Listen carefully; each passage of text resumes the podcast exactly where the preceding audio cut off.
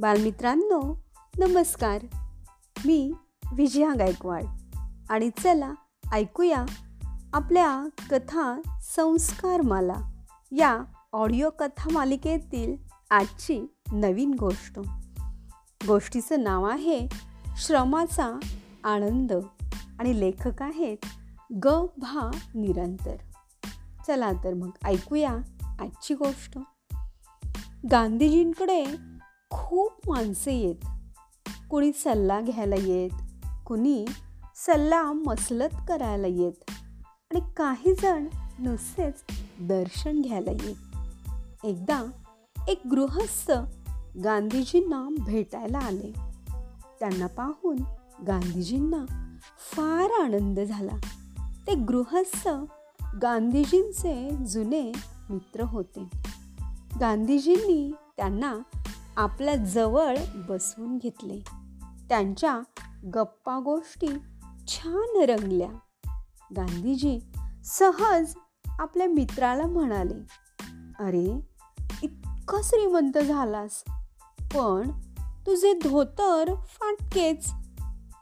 मित्र म्हणाला अरे भाई श्रीमंतालाही काही अडचणी असतात. गांधीजींनी जरा आश्चर्यानेच विचारले. फाटके धोतर नेसणे इतकी काय अडचण आली बुवा? मित्र म्हणाला अरे नोकर लोक फार कामचुकार असतात.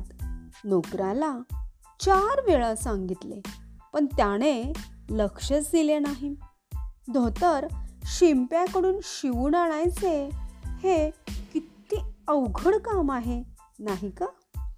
गांधीजींनी मित्राच्या पाठीवरून प्रेमाने हात ठेवला.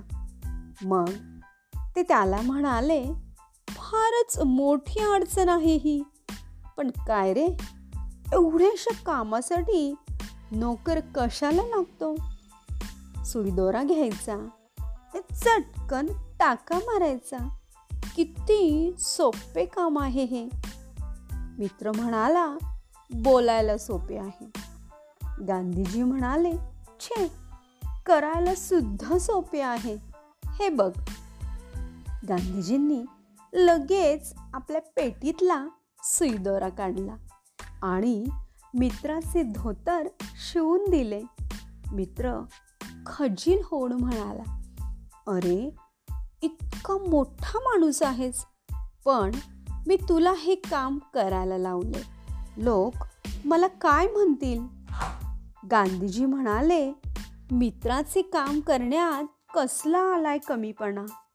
मित्र म्हणाला तसे नव्हे रे पण कपडे शिवणे हे हलके काम.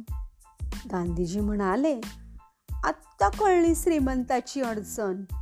किती खुला आहेस तो अजून. कामावरून का माणसाची लायकी ठरते? माझ्या आश्रमात कितीतरी मोठी माणसे आहेत. पण प्रत्येकजण आपापली कामे स्वतःच करतो. कपडे धुणे उष्टी काढणे ही तर कामे प्रत्येकजण करतो. गांधीजींचा हा उपदेश किती मोलाचा आहे. प्रत्येकाला हात पाय आहेत. नोकराला हात पाय आहेत. तसेच मालकालाही आहेतच ना. पण मालक आपण आपले हातपाय हलवण्यात कमीपणा मानतात. मग लोळा पांगळा आणि श्रीमंत यात काय फरक राहिला?